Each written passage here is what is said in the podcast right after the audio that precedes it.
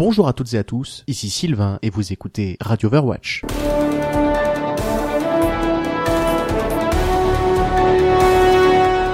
Bonjour à toutes et à tous, ici Sylvain, vous écoutez Radio Overwatch et j'espère que vous allez bien parce que moi j'ai la patate.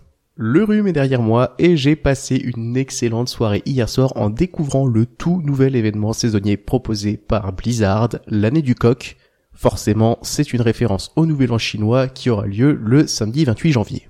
L'événement a donc débuté hier dans la soirée du 24 janvier et il durera jusqu'au lundi 13 février. Il y a donc très peu de chances qu'on enchaîne dès le lendemain avec quelques célébrations autour de la Saint-Valentin. D'ailleurs, l'équipe du jeu s'était exprimée sur les forums de Blizzard pour dire que la Saint-Valentin ne ferait pas l'objet d'un événement saisonnier.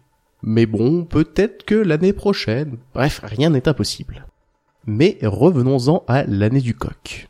Tout d'abord, et c'est assez rare pour être signalé, une petite partie du contenu de cet événement est fuité sur internet ces derniers jours, nous donnant ainsi une bonne idée de ce qui allait être proposé, en plus des teasers de Blizzard présentant quelques-uns des nouveaux modèles, car oui, il y a des nouveaux modèles.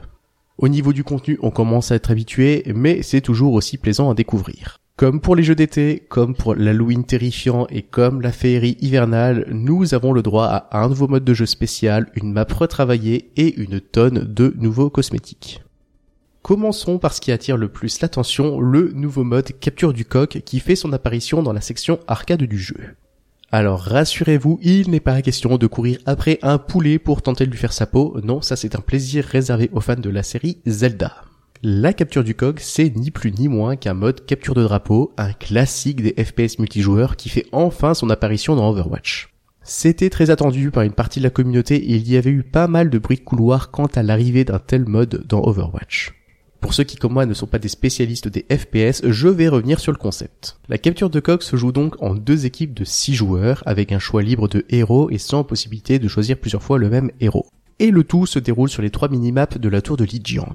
Je reviens sur ce point un peu plus tard. Chaque équipe doit assurer la protection d'un drapeau situé à une distance raisonnable de son point de spawn. L'idée est d'empêcher l'équipe adverse de s'emparer du drapeau de votre équipe tout en allant prendre celui de l'équipe adverse. Pour le prendre, il suffit de rester quelques secondes à côté, un peu comme sur les cartes de type contrôle, mais en beaucoup plus rapide. Une fois le drapeau en votre possession, il va falloir revenir jusqu'à la base de votre équipe pour marquer un point. La petite subtilité, c'est que vous voyez en permanence où sont les drapeaux, même lorsqu'ils sont en train d'être déplacés. Un porteur de drapeau devient donc immédiatement la cible à abattre pour toute une équipe, mais il devient aussi un convoi à protéger coûte que coûte pour ses coéquipiers. L'équipe qui remportera la partie sera la première à marquer 3 points, ou celle ayant le plus de points à la fin du compte à rebours. Je vous en parlais juste avant, ce mode se déroule exclusivement sur les trois minimaps de la tour de Lijiang. Cette dernière étant localisée en Chine, cela aurait été étonnant de ne pas l'avoir mise en valeur. Comme pour les précédents événements, la carte est customisée pour l'occasion. Cette fois, vous verrez des feux d'artifice dans le ciel, quelques décorations pour l'occasion, mais aussi des dizaines de fusées d'artifice qui ne demandent qu'à être allumées. Un changement qui marque beaucoup, c'est aussi les points de spawn qui ont été retravaillés pour ce mode de jeu. Bon alors déjà la décoration a pas mal changé, puisqu'on ne débute plus dans la traditionnelle navette, mais surtout il n'y a pas de sortie directement en face du point de spawn. Et franchement, c'est tout bête, mais ça m'a pas mal perturbé au tout début tellement j'ai l'habitude de courir tout droit, tête baissée, vaille que vaille. Du coup, le temps de quelques parties, j'étais un peu perdu dans ces nouveaux points de spawn. Mais, derrière ce changement a priori anodin, il y a un vrai travail de level design effectué par Blizzard, puisqu'avec cette modification, les points de départ ne sont pas trop près des drapeaux à défendre, sans non plus avoir les drapeaux qui seraient trop proches l'un de l'autre. De ce point de vue, l'équilibre me semble du coup plutôt très bon. Parlons ressenti maintenant. Pour faire simple, j'ai vraiment pris plaisir à jouer dans ce mode de jeu hier soir. Je vous en avais déjà parlé dans une précédente chronique, mais j'avais trouvé que l'opération boule de neige proposée lors de la féerie hivernale manquait parfois un peu de rythme. Ici, c'est beaucoup moins le cas. J'ai déjà vu pas mal de chouettes actions, il y a de jolis mêlées autour des drapeaux, on peut assez vite élaborer de belles stratégies d'équipe, et je n'ai pas encore eu trop de sentiments de redondance. Bref, pour moi c'est une belle réussite, d'autant plus que ce mode permet de mettre en valeur certains personnages un peu trop mis de côté dans les parties rapides ou classées.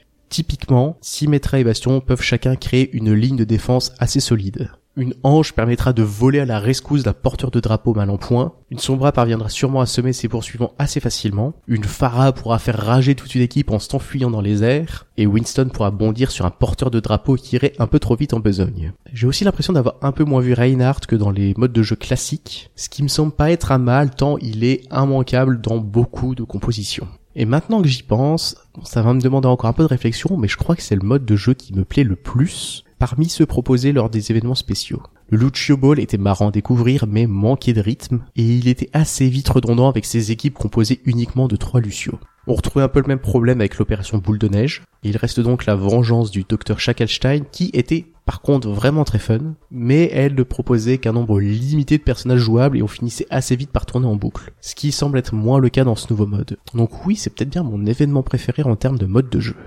Notez au passage que Blizzard vous offre un coffre et vous en gagnerez un nouveau lors de votre première victoire en capture de coq. En poussant un peu jusqu'à 3 victoires et en montant d'un niveau, cela fait donc rapidement 4 coffres à ouvrir.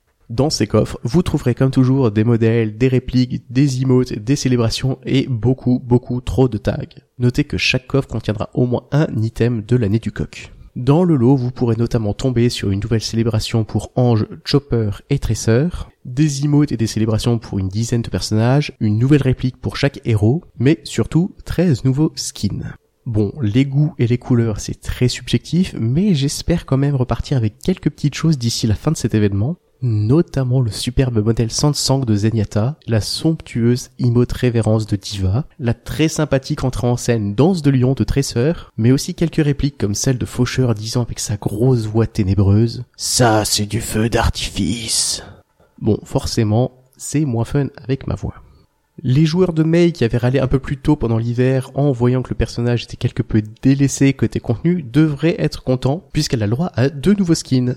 Par contre, du côté de Fatal, il y a toujours très peu de choses à se mettre sous la dent. Les fans de la française du jeu devront donc à nouveau se montrer patients. Une petite précision tout de même pour ceux qui découvriraient les événements saisonniers dans Overwatch, tout ce qui est obtenu pendant l'événement pourra encore être utilisé après le 13 février. En plus des coffres, vous avez aussi la possibilité d'acheter les cosmétiques via les crédits obtenus en jouant, mais je vous recommande plutôt d'attendre le dernier jour de l'événement pour ça. Ce serait dommage de dépenser toutes vos pièces durement acquises pour quelque chose que vous risquez d'obtenir trois coffres plus tard. Par contre, une fois l'événement terminé, ce n'est plus possible de passer à la caisse. Alors regardez dès maintenant ce que vous ne voulez surtout pas rater et croisez les doigts. Comme souvent, ces événements saisonniers sont accompagnés de nouveaux hauts faits. Ici, il y en a deux. Tout d'abord, porte-drapeau, obtenu en gagnant une partie de capture du coq avec un score de 3 à 0, mais aussi range ta chambre, obtenu lorsque vous obtiendrez le drapeau pour la première fois. Et c'est pas si évident que ça quand, comme moi, vous jouez principalement soutien. Mais bon, les complétistes apprécieront toujours. Enfin, et pour en finir avec l'année du coq, ça peut sembler être un détail, mais c'est quelque chose que j'apprécie vraiment. L'écran d'accueil du jeu a été revu pour l'occasion. Nous avons donc le droit à un thème d'Overwatch revisité avec des sonorités plus asiatiques, un petit logo pour l'événement, et une sélection de personnages dans leur nouveau modèle sur fond de Lijiang.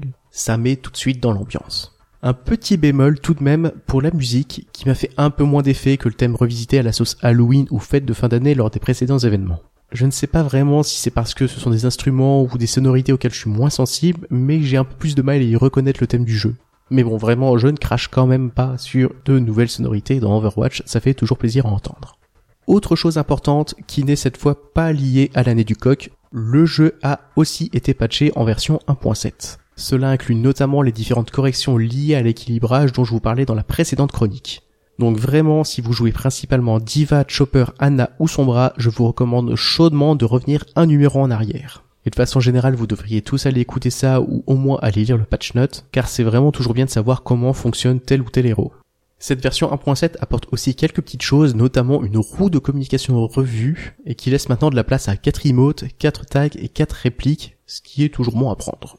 Un nouveau bouton permet aussi de rejoindre le chat vocal de l'équipe directement depuis l'écran de sélection des personnages, et ça me fait plaisir de voir Blizzard inciter les joueurs à plus communiquer. On peut aussi noter que le journal d'action est un peu plus complet.